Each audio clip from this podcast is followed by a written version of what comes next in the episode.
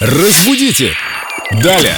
С нами Виктория Полякова, культуролог, знаток русского языка. И, разумеется, Вика знает, в каком слове нужен мягкий знак, а в каком не нужен. Я даже знаю, в каком нужен твердый знак. Вика, Привет, привет, ребят. привет, Нюанс или ньюанс? Увидела в прессе ньюанс, подумала, что это опечатка или это претензия на оригинальность. Ох, как я люблю эти неологизмы, эти новые словечки изобретенные. Ну, конечно же, нюанс. Никакого мягкого знака там не должно быть. Может быть, человек предполагает, что если сказать нюанс, это будет означать что-то более новое. Но нет, пока что словари такого слова не зафиксировали. И утюг не будет лучше утюжить, если вы скажете утюг, Утюг.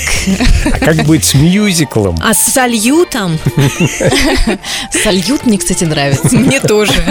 Скоро Новый год. Вик, так а с мюзиклом-то как? Мюзикл или мюзикл? Мюзикл без мягкого знака. Да. Как мне нравятся твои твердые однозначные ответы. Спасибо, Вика. Разбудите! Далее!